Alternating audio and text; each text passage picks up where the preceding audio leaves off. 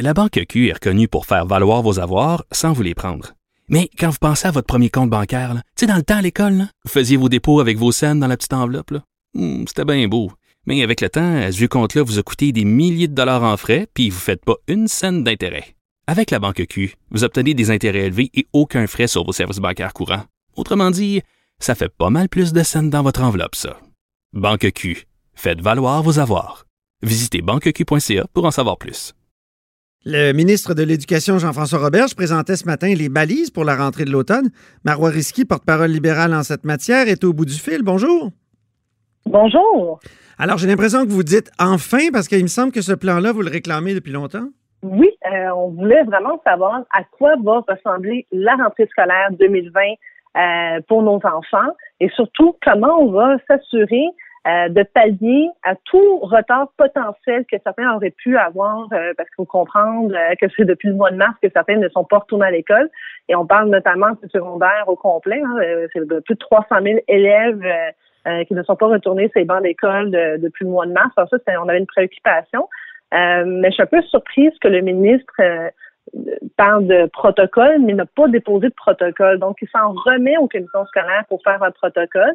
Moi, je, m'attendais plus de voir un, ministre euh, qui nous dit voici nos standards et qui mhm. peut avoir des déclinaisons euh, pour vraiment euh, avoir de la flexibilité selon les équipes écoles, mais à tout le moins d'avoir des standards pour tout pour tout le Québec. Là. À quoi vous pensez comme standard? Vous expliquez un petit peu plus là. Ben, je vous donne un exemple. Euh, pour nous, c'est très clair que euh, la première chose que le ministre aurait dû faire, c'est de faire un état des lieux. Quels sont les élèves vulnérables? Vous vous rappelez, on ouvrait les écoles pour qui? Pour les enfants plus vulnérables. Mais après coup, on s'est rendu compte que le ministère de l'Éducation ne savait même pas si les enfants vulnérables sont retournés à l'école. Et c'est, on a pris d'angle de voir que finalement, euh, ils n'ont pas réussi à rejoindre les enfants vulnérables. Alors, on connaît les indices de défavorisation. Faisons un état des lieux. On sait qu'il y a plus d'un million d'enfants euh, dans le réseau public secondaire primaire. Et là-dedans, il y a environ 220 000 qui sont euh, EHDAA, donc des difficultés d'apprentissage ou d'adaptation. Là-dedans, est-ce qu'on peut savoir qui n'est pas retourné à l'école? Et avoir en fait pratiquement ce que j'appellerais moi un SWAT team éducation qui va rejoindre ces enfants qui ne sont pas retournés à l'école, qu'on s'assure que s'ils sont déjà par exemple en trouble d'apprentissage ou même en situation d'échec, mais immédiatement de pallier à ces échecs dès la rentrée scolaire, d'avoir une attention particulière pour ces élèves. Donc, faire un état des lieux euh, d'abord et avant tout, c'est ce qui manque selon vous. Et ça a été très dur, mm. la, la, COVID-19, puis surtout, évidemment, le confinement pour euh, non seulement ces élèves-là, mais tous les élèves en, particulier, surtout du secondaire. Absolument. En secondaire, je crois que c'est euh, eux qui ont eu vraiment le, plus difficile. Euh, parce que eux, pas d'école, pas de sport, pas d'amis. Euh, quand on est adolescent, c'est pas mal euh, le gros gros de notre quotidien. On est à l'école, on fait notre sport, on fait notre concentration de musique. Et là, du jour au lendemain, on est confiné à la maison et on peut pas, on peut pas se rapprocher de ceux qu'on aime. Et là-dedans, je dirais que je suis un peu préoccupée parce que depuis des semaines et des semaines, on parle avec M. Roberge euh, pour qu'il y ait une attention aussi particulière aux élèves de secondaire 5 qui, eux, ont terminé leur secondaire à distance. Certains, on peut lire sur les réseaux sociaux, sont allés récupérer leurs effets personnels euh, à l'école dans les sacs poubelles. Donc, c'est une drôle de façon de terminer notre, notre cycle de vie à l'école secondaire. Mais comment ça aurait pu autrement? comment on aurait pu faire autrement? De la même façon qu'on a organisé l'épicerie, que si on dit aux jeunes qui sont capables d'aller travailler au Costco, euh, qui sont capables d'aller travailler au Tim Hortons, mais sont pas capables de retourner à l'école, récupérer correctement leurs affaires. On aurait été capable, là, il me semble si on s'organise au niveau sanitaire, on aurait pu avoir des journées avec euh, un ordre alphabétique, aller récupérer vos effets, euh, que ce soit beaucoup mieux fait. Et depuis le début, on aurait pu récupérer les effets scolaires. Depuis le début, début, il y a même certaines écoles, parce que pendant deux jours de flottement, le ministre avait dit, vous pouvez retourner récupérer vos matériels euh, et effets personnels à l'école. Et deux jours plus tard, il a fermé boutique. Il a dit non, finalement, vous retournez plus. Alors, certaines écoles ont été capables de bien euh, organiser euh, la récupération des effets personnels à l'école.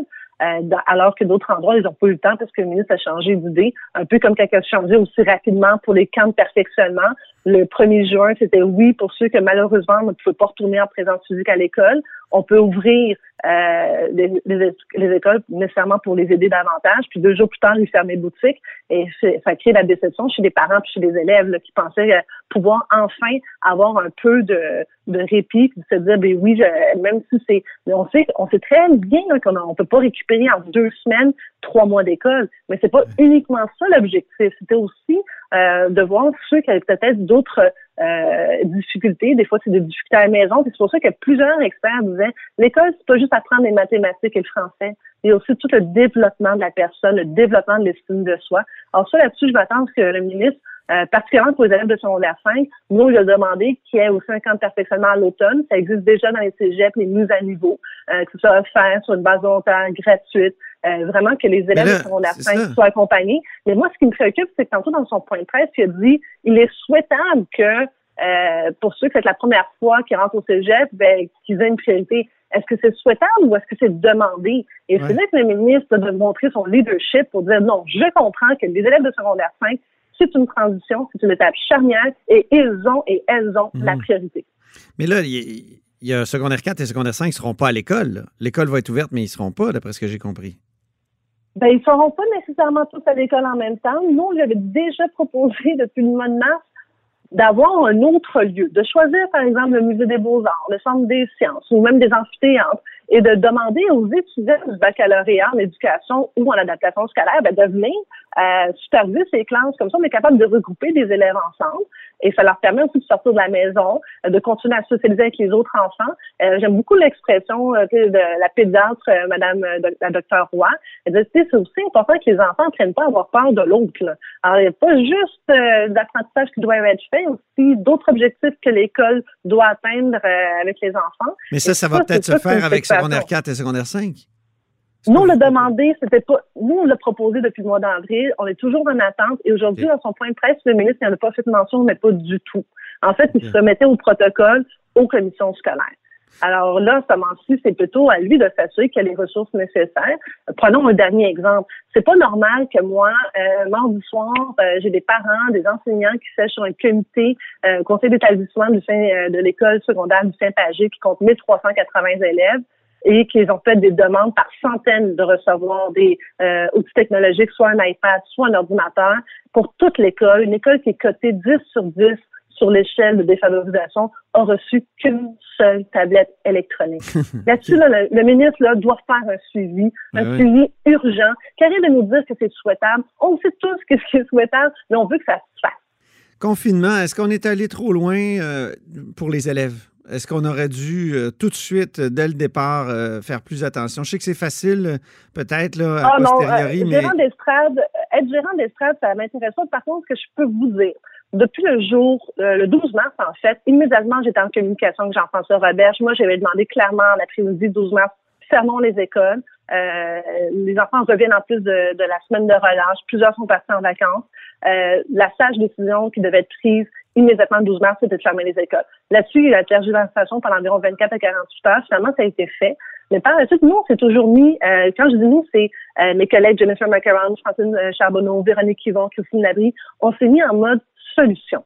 Ce que moi, j'aimerais que le ministre retienne là-dedans, c'est que nous, on veut travailler avec lui, les parents aussi, les enseignants aussi, et que il faut juste que ça aille un peu plus vite au niveau de l'action, les prises de décision, parce qu'on peut pas nous proposer au mois d'avril d'avoir des camps de perfectionnement pour les enfants du secondaire qui ne peuvent pas retourner. Puis finalement, que l'annonce est faite le 1er juin, alors qu'on est en train de fermer les écoles, puis partir en vacances. Il y a eu vraiment trop de flottement. Alors, il faut que la temps de réaction soit beaucoup plus rapide.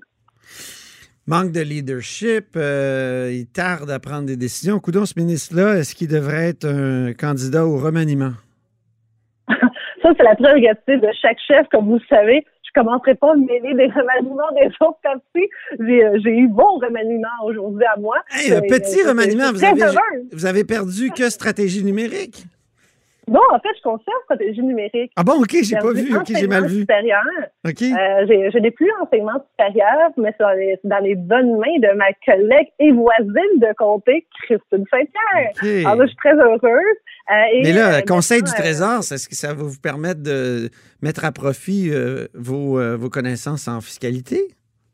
Oui, et aussi de parler davantage des paradis fiscaux. Et ça, c'est sûr, sûr, sûr que je suis très, très contente. C'était une des raisons principales que j'ai fait le soin en politique, c'est pour parler des paradis fiscaux, mais aussi pour m'assurer que justement, qu'à quel des fois placement du Québec, là, entendre le message euh, des politiciens quand on dit c'est le temps que vous sortez des paradis fiscaux, faites-nous un plan on aimerait les entendre, mais sinon, moi, j'ai plein de suggestions pour j'ai pas eu placement du Québec pour s'assurer que tranquillement, pas vite, là, ils dirigent vers la bonne voie puis être euh, de faire affaire avec les paradis fiscaux. Donc, Jean-François Robert, je voulais pas répondre sur le fait qu'il doit être remanié ou non.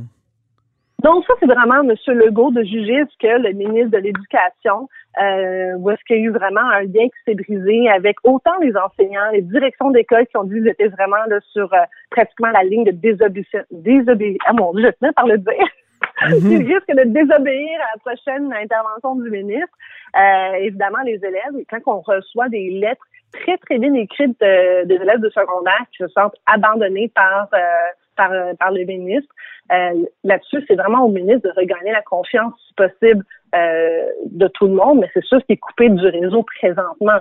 Euh, il y a une ligne de fracture assez importante euh, et on dit toujours que on connaît l'adage, ça prend un village pour élever un enfant. Mais là, le mhm. village est un peu un peu pas mal secoué, non seulement par la COVID-19, mais aussi par les tergiversations, les votes face multiples du ministre.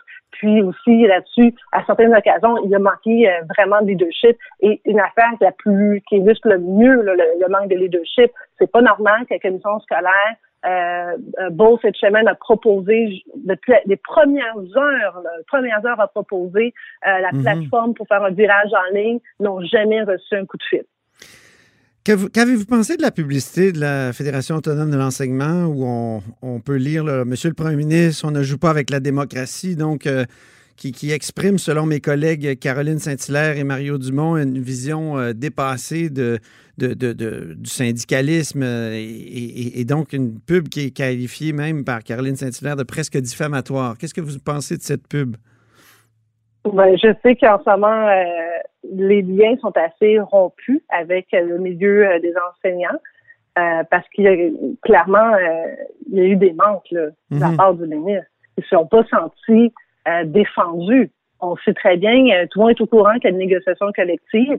On a le même ministre que pas plus tard que l'an dernier nous a promis un bouquet de mesures pour valoriser les enseignants. Mais la pub, qu'en pensez-vous? Ben, la Fédération autonome de l'enseignement? Ben, écoutez, je suis convaincue que le président de la FAE peut s'expliquer. Euh, moi, je suis pas là pour défendre ni les syndicats, ni euh, le ministre, mais je peux parler pour les, les enfants puis les, euh, et les parents. moi, j'ai hâte de voir un ministre vous savez, capable de quand même fédérer. Oui, mais pendant la ben, pandémie... Ben, c'est que le ministre n'est pas capable de fédérer. C'est mm L'éducation, c'est l'affaire de tous, mais quand le principal intéressé n'est pas capable de fédérer tout le monde, de mobiliser les parents, mobiliser les enseignants, mobiliser aussi les centrales syndicales, mais pendant toute cette pandémie, moi, j'ai vu dans le Journal de Montréal et le Journal de Québec plusieurs articles qui montraient des enseignants exceptionnels. Mm-hmm. Donc, vous êtes plus du côté du syndicat de la FAE dans vos critiques que du côté, donc, euh, du ministre. Et du, gouvernement, parce que euh, c'est de la... Et je ne pense pas que de se lancer de la boîte va faire avancer la cause des enfants.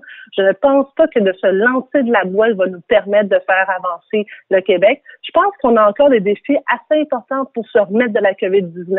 On a des économies qui est chancelante, euh, pour rester poli. Euh, et je crois que si tout le monde, là, on contribuait au meilleur de nos connaissances en restant dans notre solution, et en cherchant le meilleur de tous et chacun, puis en mettant en contribution tout le monde, ben, on va faire en sorte qu'on va peut-être être capable de passer à travers euh, la crise. Est-ce que la FAE lance de la boîte? Je ne sais pas qui, qui lance de la boîte, mais moi, je peux vous dire que personnellement, j'ai décidé que j'allais faire de la politique en proposant des solutions. Je comprends qu'en ce moment, le ministre est à couteau tiré, non seulement avec les syndicats d'enseignement, mais là aussi, il n'y a pas si longtemps, il n'y a pas à peine une semaine police qui est à couteau tiré aussi avec les directions d'école. Mm-hmm. Donc, à un moment donné, le ministre, c'est à lui de faire preuve de leadership, un leadership rassembleur. Et s'il reçoit une critique aussi acerbe des syndicats, mais peut-être que lui devrait se poser des questions. Comment se fait-il qu'aujourd'hui, il est pas mal seul, loin des parents, loin des enseignants, moi-même aussi, là, les directions d'école qui ont, qui ont donné une solide mise en garde la semaine dernière. Très bien, merci beaucoup, Marois Risky, porte-parole libérale, confirmé aujourd'hui en matière d'éducation, et mais plus éducation euh, postsecondaire. Merci beaucoup. Merci à vous, au revoir. Au revoir. Vous êtes à l'écoute de La Haut sur la Colline.